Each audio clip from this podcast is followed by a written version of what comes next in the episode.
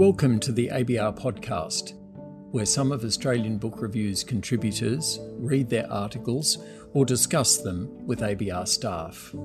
My name is Peter Rose, and I'm the editor of ABR. If you enjoy these podcasts, think about subscribing to the magazine. Those 25 and under can do so for as little as $25 for the online version or just $60 for print plus online.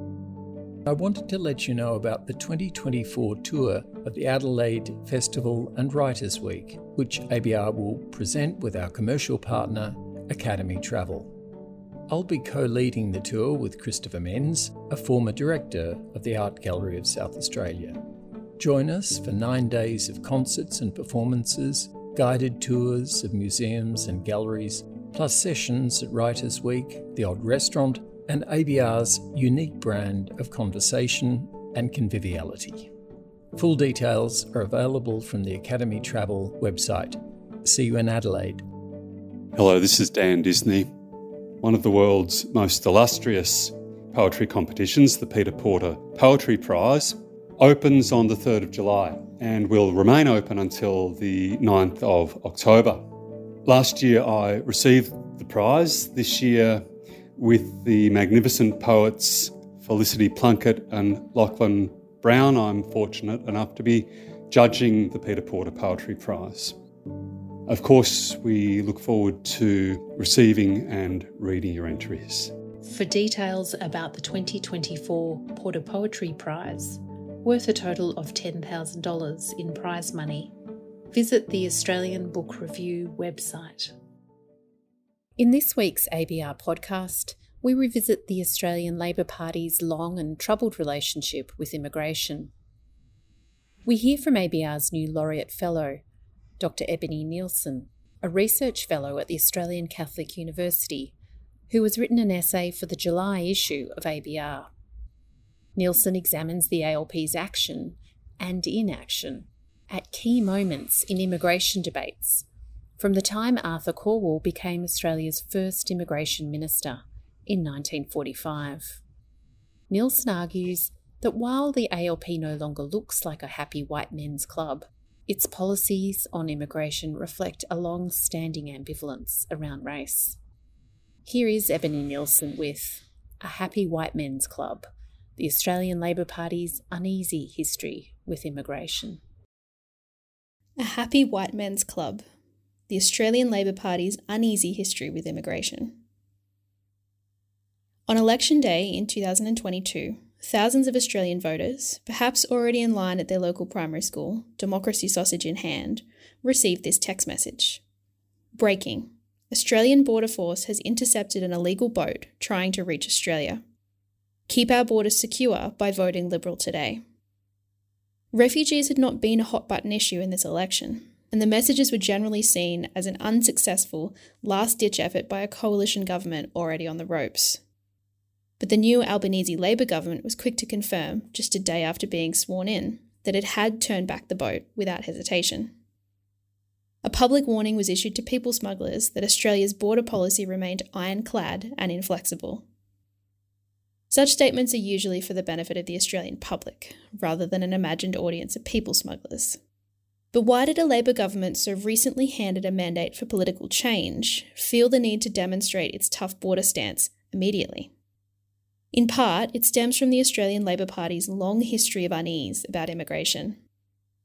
The ALP was at first one of the white Australia's staunchest defenders, and became eventually the party to declare it dead and buried in 1973.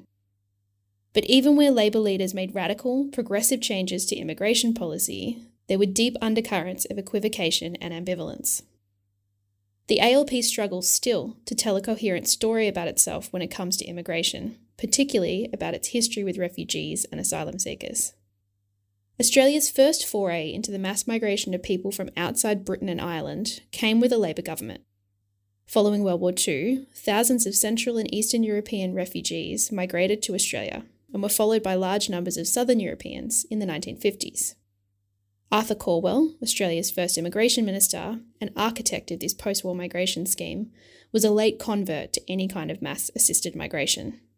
He was the image of a traditional Labor man, connected strongly with the trade unions, and concerned that facilitating the arrival of people who could not afford emigration would put downward pressure on wages and increase poverty in Australia. Robert Menzies himself later wrote that he thought only someone, quote, known as a lifetime Labor man of the strictest orthodoxy, like Calwell, could have pulled off this radical change to Australia's immigration policy. Australians needed to be pulled along by a leader who had himself changed his mind, at least about European migrants. Labor's orthodoxy was deep skepticism about assisted migration and a strong commitment to excluding, quote, coloured and other undesirable races, as the ALP's first policy platform in 1900 put it. This was partly to protect Australian workers' wages and conditions, which the labour movement had fought hard for. But the Australian worker was always a white man, and Labor was also deeply committed to an ideology of racial superiority. The party's first leader, Chris Watson, who was briefly Prime Minister in 1904, set this out clearly, stating that his opposition to non white migration, quote, although to a large extent tinged with consideration of an industrial nature, lies in the main in the possibility and probability of racial contamination. State assisted migration of any kind, even of British migrants, was also a potential threat the Australian Workers' Union warned in 1909 that it would, quote, crowd the streets of our cities with poor men and women and starving children. Australia's small population also posed a threat. Only a decade or so after Federation, conservative figures such as Liberal Party leader Joseph Cook warned that Australia had to populate this continent or perish. Population growth was required for economic development, but also security.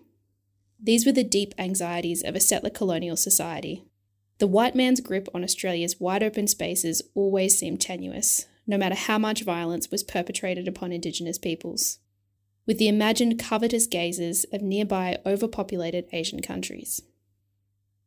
These fears reached a high point with World War II, as Japanese conquests in the Pacific moved ever closer. Twin anxieties that Australia had almost been overrun, and that had to avoid the sort of economic collapse which followed the previous war, saw the Labor Party's attitude on assisted migration shift. Calwell, a long-time critic, was by 1945 proclaiming that Australia would commit racial suicide if it did not increase its population. When it became clear that both Australia's birth rate and the supply of British migrants were insufficient, Calwell sought more creative solutions. So it was a Labor politician who ushered in Australia's first non British mass migration. The war had displaced millions of people in Europe, and this population crisis provided a convenient source of white, if not British, migrants. Calwell's post war migration scheme was carefully engineered. In many ways, it was an economic necessity, as the post war labour shortage became chronic. But Calwell still had to convince the public and the trade unions that migrants would create jobs rather than take them. The first step was an indentured labour scheme for the refugees whose passage had been paid by the government and the International Refugee Organisation. These migrants could be directed to work wherever the Commonwealth needed them, at least for their first two years. The ALP also struck deals with the unions for Australian workers to have the pickings. New migrants would be sent to jobs and locations that Australians didn't want. Finally, Calwell had to emphasise his migrants' whiteness, the first photogenic boatload of displaced persons was carefully selected, consisting mostly of Balts, Latvians, Lithuanians, and Estonians. Calwell was photographed with smiling, blonde haired, blue eyed refugees, whom he now called New Australians. Public opinion had perhaps already begun to shift. A 1943 Gallup poll found that while half opposed altering the White Australia policy, a strong minority, 40%, were in favour of limited coloured immigration. Nevertheless, Calwell was careful to assure Australians that, though these new refugee migrants weren't British, white Australia remained intact. He even pledged that for every foreign migrant, there would be 10 Britons, a statement that was largely aspirational. Between 1947 and 1951, more than 460,000 migrants, most of whom came from non English speaking backgrounds, joined a population of just 7 million. Labor lost office in 1949 but the Liberal Party pushed ahead with the post war migration program. Australia's policy and its demography had changed radically, but it remained white. Calwell continued to spruik the necessity of population growth, but was single minded in deporting Asian migrants who had arrived during the war and blocking the entry of so called war brides from Japan. He stated openly in 1948 that Japanese people shouldn't be permitted to pollute Australia. This was perhaps a response to the recent events of war, at a time when anti Japanese sentiment remained widespread. But Calwell also blocked other Asian migrants from migrating to or staying in Australia. They were not part of his vision for the new post war Australian nation. Calwell did enact minor reform for Chinese migrants already in the country, under pressure from local Chinese communities. And although public opinion still appeared decidedly opposed to Jewish migration, even as the Holocaust's horrors became widely known, Calwell often quietly championed Jewish migration. He and the Chifley government had many of the old ALP prejudices and were deeply opposed to Asian immigration. Nevertheless, these Labour men of the old school executed a stunning immigration reform which began to dismantle the idea that Australia was a British nation. But it was still a white nation. When the Labour Party's younger, educated middle class members began agitating for the party to withdraw support for white Australia, they met resistance. Calwell bemoaned these long hairs and worked to preserve the old ALP. White Australia was eventually removed from Labor's policy platform in 1965, but the pace of change remained slow. A Victorian ALP migrant committee was still complaining in the late 1960s that whenever immigration was raised, Labor members, quote, suddenly become indistinguishable from their conservative counterparts. They all merge into a happy white men's club. That club was broken up with the arrival of Gough Whitlam and his immigration minister Al Grassby. From 1971, the ALP's platform became explicitly non discriminatory. For the first time, support for white Australia was no longer bipartisan.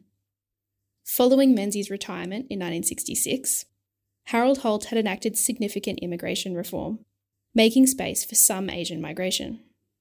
But the Liberal Party still refused to declare the era of white Australia over. It was Grassby, touring Asia to promote the government's immigration reforms, who declared without equivocation that white Australia was dead. Give me a shovel and I will bury it. The Racial Discrimination Act of 1975 was another important symbolic change. For decades, racial discrimination had been enshrined in Australian law.